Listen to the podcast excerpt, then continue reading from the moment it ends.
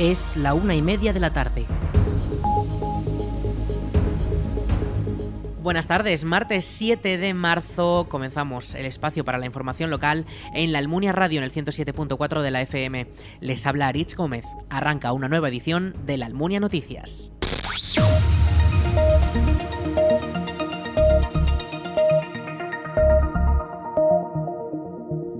Ha convocado ayudas de 21,3 millones de euros para la adquisición de vivienda en la comunidad e incorporarla al parque público de vivienda de alquiler social y asequible.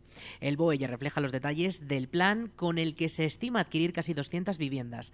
José Luis Soro, consejero de vertebración del territorio, movilidad y vivienda del Gobierno de Aragón, explica los objetivos del plan presentado. El incremento de nuestro parque público para atender tanto la emergencia habitacional de las familias vulnerables, como también el acceso a la vivienda en alquiler a precio asequible para aquellos colectivos que se enfrentan a mayores dificultades para acceder a, una vivienda. Ese es el objetivo, como digo, de esta convocatoria que hoy publicamos, incrementar el parque público de vivienda. Una convocatoria que se va a extender a lo largo de 2023, 2024, 2025, que cuenta en total para toda la vigencia de la convocatoria con una dotación de 21,3 millones de euros que está financiada con cargo al programa de incremento del parque público de viviendas del vigente Plan Estatal para el acceso a la vivienda. De estos 21,3 millones de euros, el Ministerio de Transportes, Movilidad y Agenda Urbana aporta, en números redondos, 13 millones y desde el Gobierno de Aragón aportamos los restantes 8,3 millones. Es decir, eh, aportamos el Estado en torno al 60% y el Gobierno de Aragón aportamos el restante 40%. La convocatoria se incluye dentro del programa de incremento del parque público de viviendas del Plan Estatal para el acceso a la vivienda que permanece vigente. 13 millones de euros del total provienen del Ministerio de Transportes, Movilidad y Agenda Urbana y los 8,3 millones restantes los pone el Gobierno de Aragón. El grueso de la convocatoria se gastará en 2023 y el proceso de adquisición de estas viviendas se realizará a través de la empresa pública Suelo y Vivienda de Aragón. Soro explica las condiciones de las viviendas. Van a poder ofrecernos que compremos sus viviendas cualquier persona física o jurídica, particulares, sociedades, cualquier persona física o jurídica va a poder eh, ofrecer sus viviendas, va a poder presentar la solicitud para una o varias viviendas que sean de su propiedad y estas viviendas van a poder estar localizadas en cualquier entidad de población de Aragón. Evidentemente tienen que estar en Aragón, pero como digo, en cualquier localidad. Como he adelantado, una vez que Suelo y Vivienda adquiera el pleno dominio de las viviendas, pasarán a incrementar el parque público y se destinarán o bien al alquiler social para ofrecer una alternativa habitacional a las familias en situación de vulnerabilidad o bien al alquiler asequible dirigido a aquellos colectivos que, sin ser vulnerables, se enfrentan a graves dificultades para acceder a una vivienda, como es el caso de las personas jóvenes.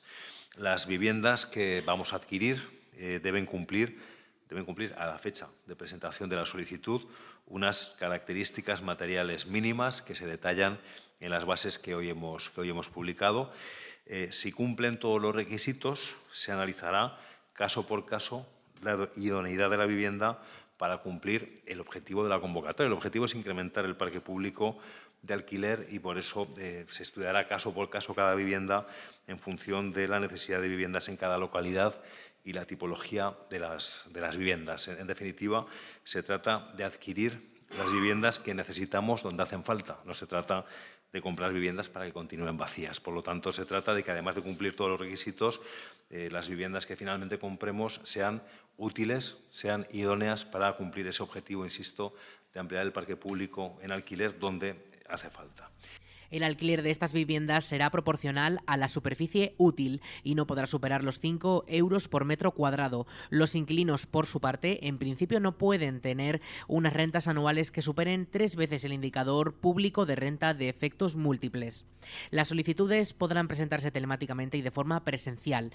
Estas serán estudiadas por los servicios técnicos por orden de presentación y posteriormente el personal público visitará la casa para comprobar que cumplen todos los requisitos y estilos el coste de las obras de acondicionamiento o reforma si fuese necesario. Finalmente, si la solicitud es admitida, se notificará al propietario el precio de adquisición y si éste acepta, se firmará la escritura pública de compra-venta y se pagará el precio acordado mediante un cheque nominativo.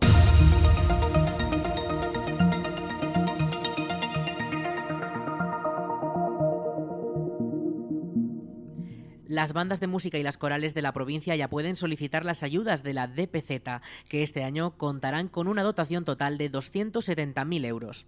Las bandas musicales contarán con una línea de ayudas de 200.000 euros para los gastos de cursos, seminarios, mantenimiento de instrumentos, vestuario o incluso derechos de autor. Por su lado, las corales contarán con 70.000 euros para gastos de dirección del conjunto o formación musical. Escuchamos a la diputada delegada de Cultura de la Diputación de Zaragoza, Ros con estas subvenciones, la Diputación de Zaragoza pretende favorecer, estimular la calidad técnica e interpretativa de las bandas de música, haciendo posible que puedan realizar conciertos y que sean a su vez centros de formación, de promoción, de difusión y de disfrute de la cultura musical, que contribuye al dinamismo y desarrollo rural de la provincia. También en el caso de las subvenciones para las corales, que también pretenden que puedan hacer acciones formativas, perfeccionamiento del canto coral, aprendizaje y que puedan sufragar gastos relativos, igual que en las bandas de música, la dirección, formación musical a cargo del director, profesores, cursos de formación y que reciban en su conjunto todos los miembros de grupo, también material de mantenimiento, limpieza, gastos de SGAE, cartelería. Agrupaciones como la Coral Almuniense de la Almunia podrán beneficiarse de estas ayudas que dinamizan la actividad cultural y social en los municipios de la provincia. La financiación provincial no podrá superar el 80% del coste de la actividad y desde la DPZ se asegura que su concesión se llevará a cabo siguiendo una serie de criterios diferentes para cada convocatoria. Además, en el caso de las bandas de música, la cuantía recibida no superará los 8.000 euros y las corales deberán tener un mínimo de 12 miembros por cada agrupación para poder optar a estas ayudas. Cosanse ha apostado por la sostenibilidad en sus explotaciones y ha invertido fondos en una planta fotovoltaica de 1.500 metros cuadrados de superficie y 633 paneles solares sobre las cubiertas de su central hortofrutícola. La planta tiene una capacidad de unos 350 kilovatios de potencia que se destinarán a producir energía sostenible para el proceso productivo de la cooperativa. Desde la directiva estiman que conseguirán aprovechar un 96% de la energía producida y ahorrarán un 25% del consumo habitual. Y con la llegada de la primavera regresa a la Almunia también la segunda edición del Festival de Poesía Lecturas en Flor, una iniciativa en la que los jóvenes artistas locales tendrán la oportunidad de pintar y decorar los escaparates de los comercios de la Almunia con versos creativos. Todos aquellos comerciantes que busquen que su escaparate se convierta en un poemario particular o artistas que quieran dar visibilidad a su talento pueden inscribirse desde hoy llamando por teléfono a la Biblioteca Municipal de la Almunia el número es el 976 81 18 70. Entre todos podemos llenar un año más la Almunia de Poesía. Les repetimos el número 976 81 18 70.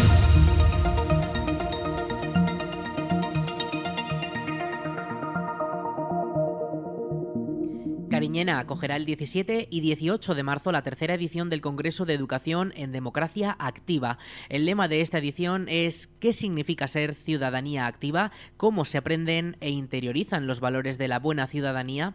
Y este evento reunirá a diferentes expertos que debatirán en torno a los jóvenes, la educación, la infancia, la juventud y la política.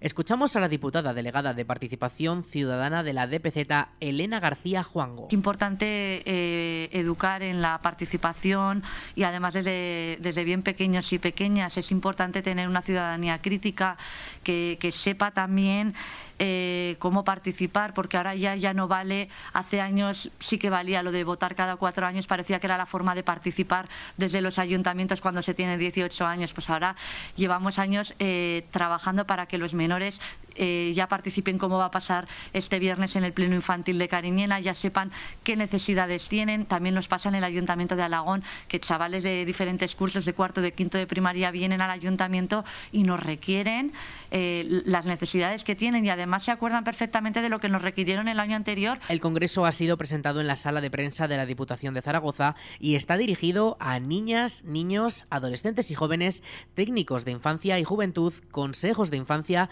representantes de ayuntamientos y concejales, a la comunidad educativa y a familias. Las inscripciones son gratuitas y se pueden hacer rellenando un formulario a través de la web del Congreso organizado por la Diputación de Zaragoza y el Ayuntamiento de la localidad.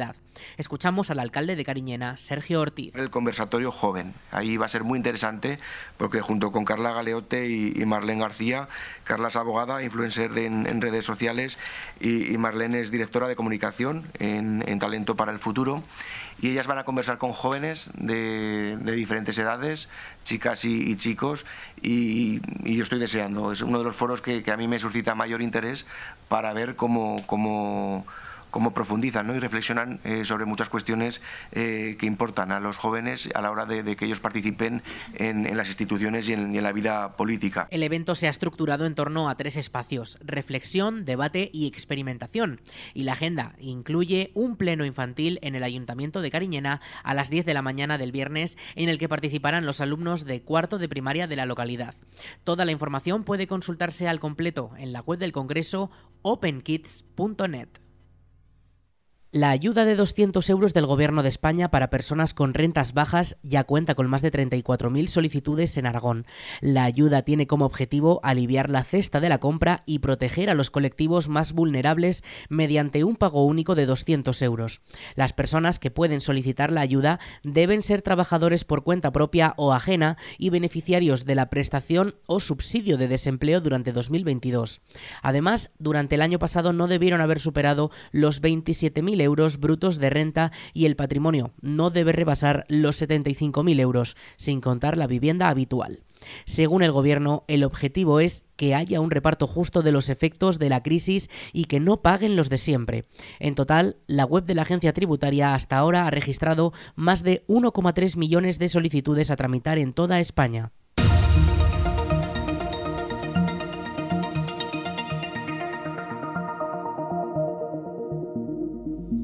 La Diputación de Zaragoza da voz a las familias de las víctimas de las protestas que tuvieron lugar en Nicaragua en 2018 a través de una exposición de fotografías en la sala Cuarto Espacio, episodios que la ONU ha condenado esta misma semana como crímenes contra la humanidad.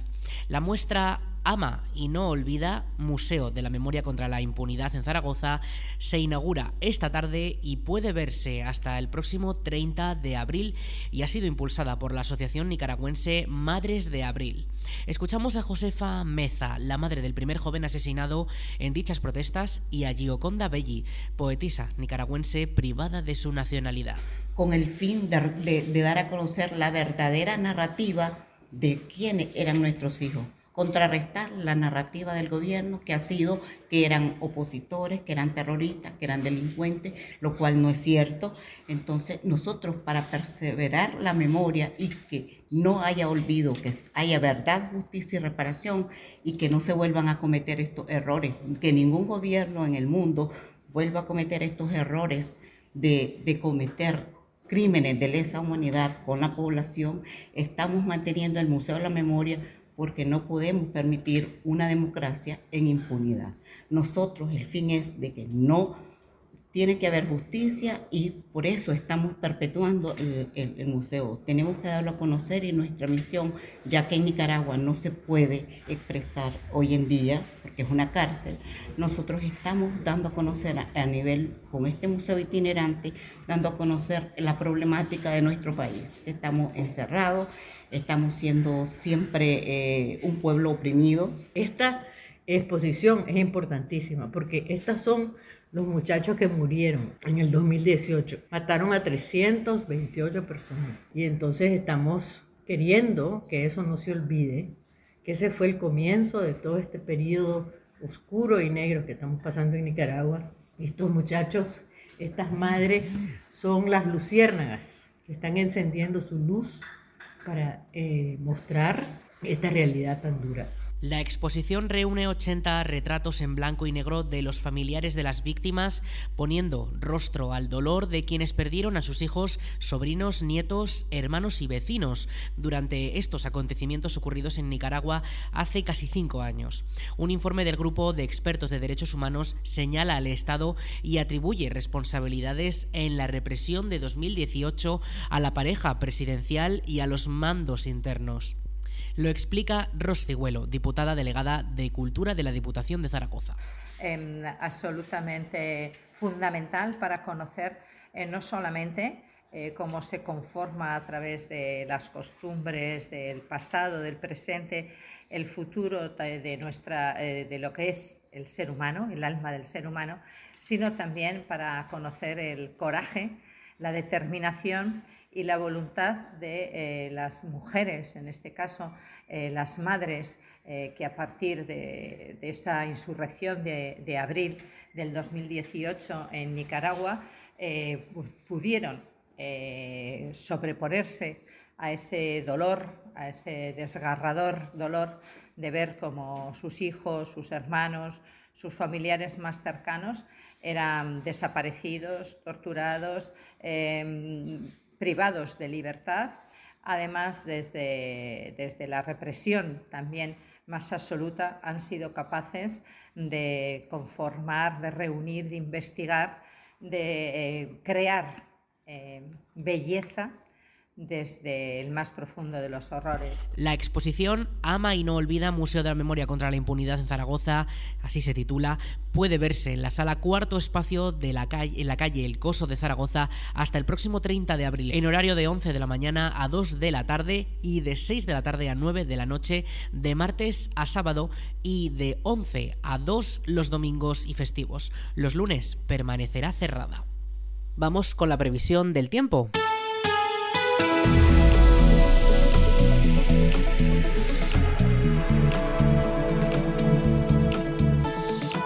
Con el tiempo. Hoy tenemos una máxima de 19 grados y esta próxima noche las temperaturas mínimas no pasarán de los 10, no bajarán de los 10 grados.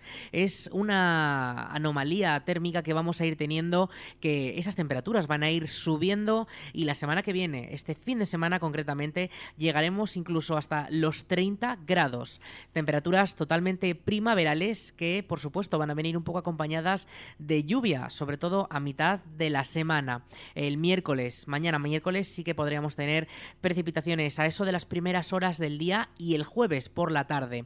Pero la Agencia Estatal de Meteorología ya avanza que no serán muchas precipitaciones. El viento sí que va a seguir soplando también en cuanto a estos días. Hoy tendremos rachas de hasta 25 kilómetros hora y mañana podrían alcanzar hasta los 35. Las temperaturas, como les decimos, van a ir subiendo. Mañana miércoles 22 de máxima, el jueves 21. Se van a en esas temperaturas, esas máximas, no pasarán de los 25 grados entre semana, pero ya les decimos que este fin de semana podríamos alcanzar los 30 grados.